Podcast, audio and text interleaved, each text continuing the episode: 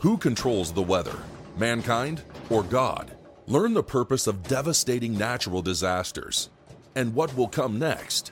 Next on The Key of David with Gerald Flurry. Greetings, everyone. About two weeks ago, the 30, about 30, or roughly 30 tornadoes battered the Midwest of America, and many homes were destroyed. Thousands of people were left homeless, and the last count I had, there were 88 dead, and that count was rising. Six states were affected, but most of all, Kentucky was the hardest hit and suffered much worse than the others. At least two thirds the uh, dead, more than that actually, were from Kentucky. But there was one tornado that just continued for 200 miles without lifting from the earth and just about destroyed everything in its path. And that was a lot of destruction, and that happened in Kentucky. And here's what Governor Andy Beshear said about all of this, and he was visibly disturbed. He said this I wish I understood why we've gotten hit with the pandemic, a historic ice storm, flooding, and now the worst tornado in our history all in a span of 19 months. Now, that's quite a statement. One, uh, some people ask one evangelist, Is God mad at us? And he said, he responded, No, God is not mad at us. And he said he, he began to tell them, Well, first of all, you need to pray. And I think I think our people probably have been praying for many calamities for quite some time, and they just keep on coming and even growing. How can we explain this? What is, the, what is happening? Would Christ agree with that evangelist? Would the two of them agree in what they're saying? I'm telling you, where God is, is involved in this and in our lives, especially if we allow Him to be a part of the, our lives. But we have, for the over 70 years, we have been telling this world why natural disasters. Over 70 years. If you look at Matthew chapter 24, it is actually the greatest prophecy that uh, Christ gave while he was on this earth. There is a version of it in uh, Mark and Luke as well. Herbert Armstrong called it the pivotal prophecy of the New Testament. It talks about a lot of calamities, and it talks about the greatest news you could ever possibly hear, and it tells you how to escape and avoid such things as this. It really does. Notice Matthew 24 and verse 3. And as he sat upon the Mount of Olives, the disciples came unto him privately, saying, Tell us, when shall these things be, and what shall be the sign of your coming and of the end of the world or the age? It should read. The end of the age. Disciples wanted to see a sign. Well, what, what sign is there going to be? And of course, they thought he was, uh, they didn't know at the time that he was talking about mainly about the end time. But he said, What is the sign we're going to see just before the second coming of Jesus Christ and the end of this age? What sign is there that we can see and know that's happening? He certainly uh, had an answer to that. What is that sign? What is it? Verses 4 and 5. And Jesus answered and said unto them, Take heed. Now, this is vital he says you, you need to take heed. This is a, a certainly somewhat of a warning. Take heed that no man deceive you. For many shall come in my name, saying, I am Christ, and shall deceive many.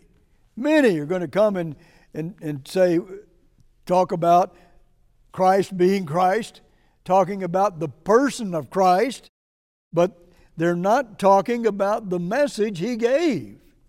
They're talking about the person. And if you look at uh, another scripture, it says, in these Gospels, Why call me Lord, Lord, and do not the things which I say? It's just all in vain if you do that. And then Mark 7 and verse 6, Christ said this These people honor me with their lips, but their heart is far from me. So, does Christ's words equal the same as what the evangelist talked about? We need to realize that Christ does have his view on all of this. So let's look now at verses 6 and 7.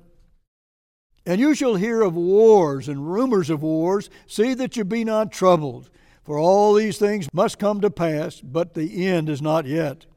For nation shall rise against nation, and kingdom against kingdom, and there shall be famines and pestilences and earthquakes in different places. So you're going to have all kinds of nations going against each other, hating each other, and there will be famines, pestilences, earthquakes in different places. Strong's Concordance says that this is the definition of pestilences. It, it's the plagues, like the very first one the governor mentioned, the pandemic. But he said there would be plagues. What is the cause of it? The governor of Kentucky wanted to know. He'd like to know why this, this happened. Christ said many would be deceived, and they'd better uh, be understanding what Christ is saying. And he's talking about people that are Christians in this world. Are we listening and are closely as we should? Matthew, Mark, and Luke all recorded this uh, what he's talking about here in Matthew 24. But if you look at uh, Luke 21, verse 11, it talks about the pestilences, famines, and pestilences, and fearful sights. In addition to those famines and pestilences, he says there are fearful sights like tornadoes that just hit Kentucky. And here we have probably more than 100 deaths there. In, in those six states, maybe in Kentucky alone, there will be that many. It certainly looks like it could happen that way. But Christ did prophesy of pandemics and fearful things. Well, what, what are we to do about that? If you look at Mark 13, verse 8, it talks about famines and troubles, famines and troubles. Tumult, the word means or just a very emotional agitation and commotion, like what we're experiencing in these uh, tornadoes? Why is that happening? Where is God? Well, we have, still have not gotten to the sign, and we want to get to that. Notice verse 8, it says, All these are the beginning of sorrows. Wow. These are just the beginning of sorrows if we don't heed. If we don't heed what Christ says. Now that's critical that we, we get this. Do you and I take heed when Christ speaks? And what I'm talking to you about here is almost all in most Bibles in red letters. Jesus Christ Himself speaking it. And a Christian is one who is supposed to follow Christ. That's what we have to think about. Notice verse 12. And because iniquity or lawlessness shall abound, the love of many shall wax cold. Well, how about that? Lawlessness all over the place. It's just consuming us. Yeah, did the evangelist talk about that? Should we consider it? Christ is concerned about it very deeply. What I mean, who, what person would disagree with that? If you look at our society all around us, wouldn't you see that lawlessness reigns in this country? If you look at God's standard, but still we haven't gotten to the sign that I want to focus on. Verse 13 says, But he that shall endure unto the end, the same shall be saved. And this gospel This gospel of the kingdom shall be preached in all the world for a witness unto all nations, and then shall the end come. Now, here we have the gospel. This is the sign. This is the big sign that the disciples were asking him about. What is the gospel? Well, it's the good news of the coming kingdom of God, and the, which means the second coming of Jesus Christ and the end of this age. That's what it all means. The gospel is that sign. When you see that sign, then everybody ought to be able to see it. If it's the kind of sign Christ is talking about, who was it that taught the gospel around the world and now he's dead? But who did that? Notice Matthew 16 and verse 28. Verily I say unto you, there be some standing here which shall not taste of death till they see the Son of Man coming in his kingdom. But that's going to be just in a vision. Verse 9 tells you that. It's a vision he's going to show them. And in verse 10, he says, And his disciples ask him, saying, Well, why then say the scribes that Elijah must first come? And Jesus answered and said unto them, Elijah truly shall first come and restore all things. See, before Jesus Christ comes, there has to be a sign, a great sign to this world. And what is it all about? Well, uh, and, and a type of Elijah is going to come in this end time, and he's going to restore all things. So when he came on the scene, this you'd have to say Christian teaching, and that was really uh, in a uh, at a low point because he had to restore all things. Where did that happen? Herbert W. Armstrong had a Plain Truth magazine that reached 8 million circulation. At that time, that was more than Time magazine and Newsweek combined. And he had over 400 television stations, and he had nearly a, an annual income of $200 million to get this message around the world. Now, He's dead, he's gone, but you can prove, you can prove that this sign was fulfilled. After all, it's not that difficult to see. We have a booklet on raising the ruins that tells you all about that and what happened to it after Mr. Armstrong died. And all of our literature is free, and you certainly could benefit a great deal from reading that book written by my son. But when Christ comes, you see, that gospel, that good news, then uh, it, there's going to be a new world. All the evil and all the tornadoes, all the calamities are going to go. God is going to bring a thousand years of peace and joy and happiness, and then it continues out into the universe for all eternity.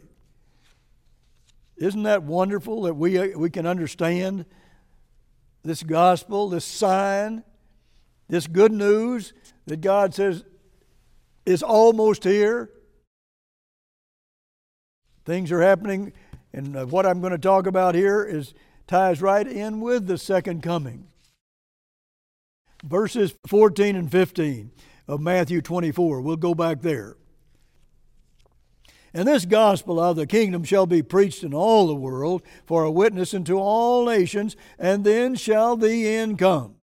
When you therefore shall see the abomination of desolation, you can see the abomination of desolation. What is that? Spoken of by Daniel the prophet, stand in the holy place. Whoso reads, let him understand. You have to re- not just read, but you have to understand this. And you, you, not, you can't just see it and that's enough. You have to understand. Even your prayers can't be answered if you don't understand uh, because you don't ask the right questions and you don't beseech God for the right things. Just reading is not enough. We must understand. Now, I'll tell you why this is interesting that this very next verse after the sign of the gospel is, is interesting because this is this this abomination of desolation is an army. Luke's version in chapter 21, beginning in verse 20, will tell you all about that. It is an army that's going to surround Jerusalem, and that's our army is going to be from Europe and it's going to be surrounding Jerusalem at that time, and they are going to fight Jesus Christ Himself, this very army, this almost formed in, in uh, this world today. Revelation 17 talks about 10 kings uniting and doing great damage and starting World War III if we don't take heed to what God says. He wants us to avoid this. God is love. He wants us to avoid all this. And He says, okay, if the nations don't hear and your nation doesn't hear, you can hear, and He'll give you a way out to escape all these things. Prophesied in different prophecies throughout the Bible. After the gospel, you see, here comes a sign about an army that's going to fight against Jesus Christ and be destroyed forever. An empire that has ri- risen up time and time again. Matthew, Mark, and Luke each have a version of this prophecy Christ is discussing in Matthew 24. I want to give you the uh, definition of understand. I'll give you a definition where God says we, we have to not just see and read, we have to understand. This definition here the mind to perceive with thought coming into consciousness as distinct from the perception of senses. The five senses, you have to go beyond that. This is of revelation from God and the opening of our minds from God and giving us understanding, as well as working very hard to get it ourselves. To mark, understand, apprehend, discern, going on with a definition, instead of merely the act of knowing. You see, it's you've got to discern, you've got to understand what God is talking about. And that word comes from a, the word nous, N O U S, the mind, the organ of mental perception and apprehension, recognizing and judging them, the understanding of word, concept, sense, to perceive with the mind as distinct from perception by feeling, and so on. These verses we need to understand verses 21 and 22, it says, For then shall be great tribulation, such as was not since the beginning of the world to this time, no, nor ever shall be. And except those days should be shortened, there should no flesh be saved alive, the Moffatt translation says. But for the elect's sake, those days shall be shortened. We're not going to be destroyed by nuclear power and weapons of mass destruction. Christ is going to stop it before that happens. That's guaranteed no matter what we do. He's not going to let man be wiped out. And then, of course, there's going to be a great resurrection where all men will be able to know God if they never did know Him. Everybody's going to have a chance to receive salvation. Everybody that's ever lived on this earth. On down in verse 33, notice what it says. So likewise, you, when you shall see all these things, know that it is near, even at the door. But you see, again, you have to have understanding to know when it's at the door. Christ says you can know when it's at the door, the very second coming of Jesus Christ, and all of these calamities just prior to that. But He comes at the last trump. That last trumpet, he's going to be here. And he's going to end all this. What a beautiful, beautiful future we have. Everybody, no matter what's happening today, And what happens to people in these trials and tribulations? God says we all have a beautiful future if we want it, and it lasts forever. Verse 34 Verily I say unto you, this generation shall not pass till all these things be fulfilled. This very generation is going to see it happen. And that's going to, that generation is certainly two thirds gone, anyhow. Then, verse 37 As the days of Noah were, so shall also the coming of the Son of Man be. Talking about the coming of the Son of Man. And the gospel around the world is a sign that it's going to happen shortly. Verse 41 Two women shall be grinding. That women are a type of churches. At the mill, the one shall be taken and the other left. In other words, one's going to be protected and the other one isn't.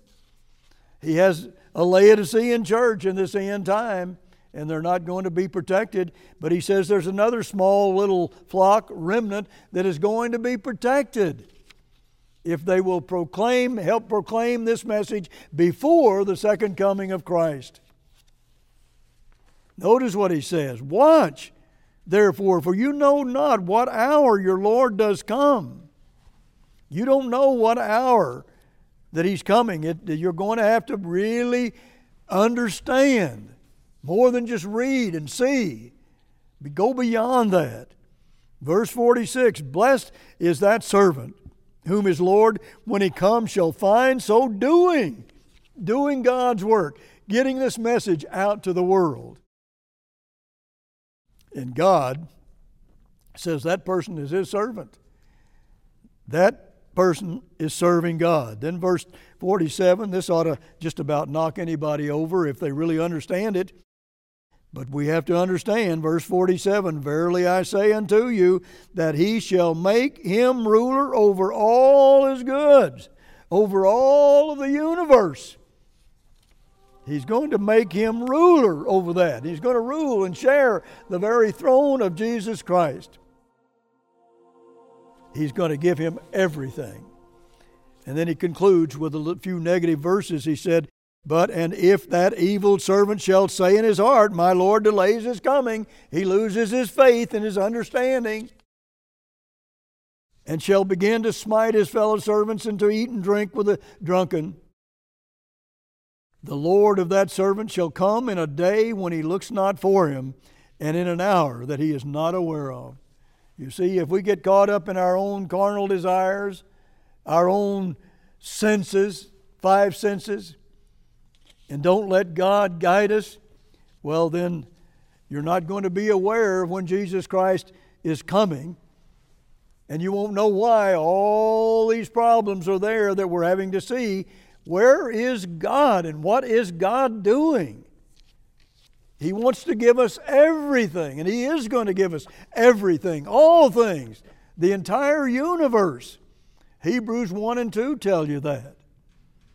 Then, verse 51 and shall cut him asunder and appoint him his portion with the hypocrites. There shall be weeping and gnashing of teeth.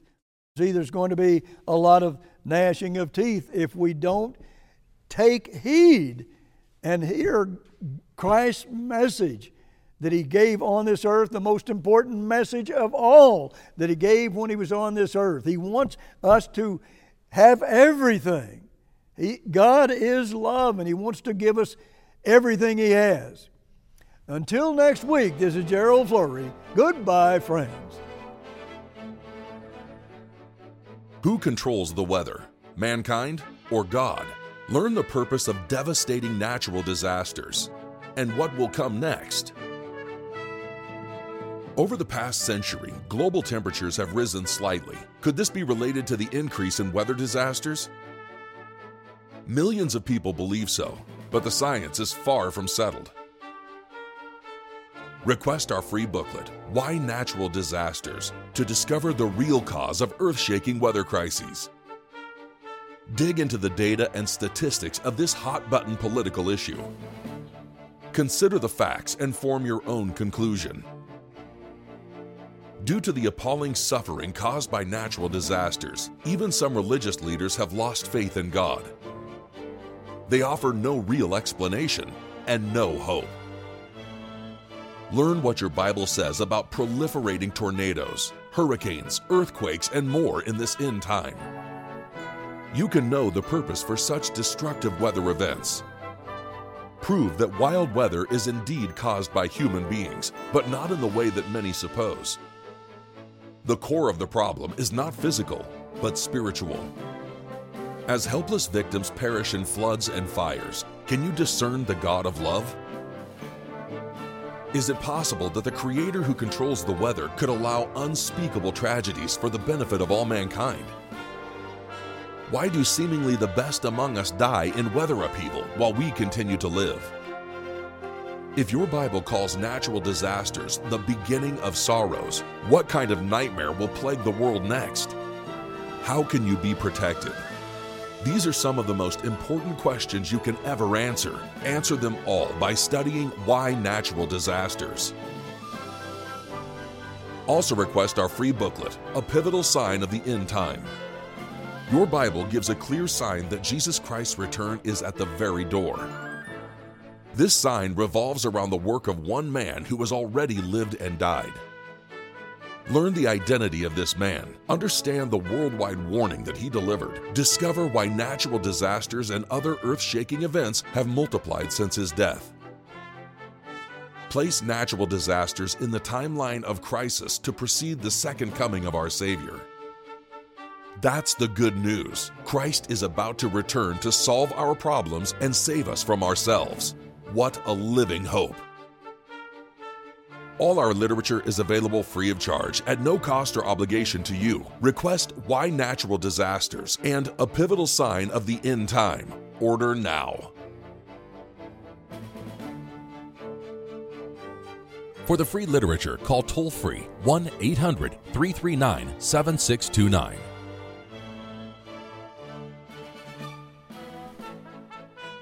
For the free literature, call toll free 1 800 339 7629.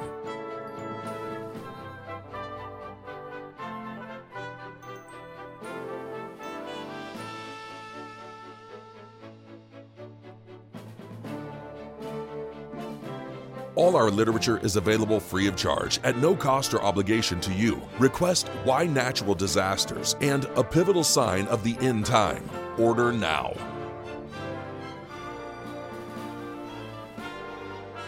For the free literature, call toll free 1 800 339 7629.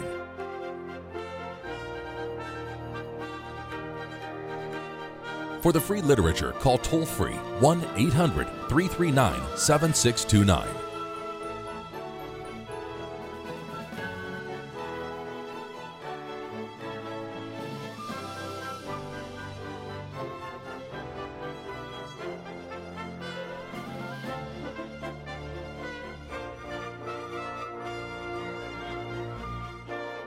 Preceding program was a paid presentation of the Key of David, brought to you by the Philadelphia Church of God.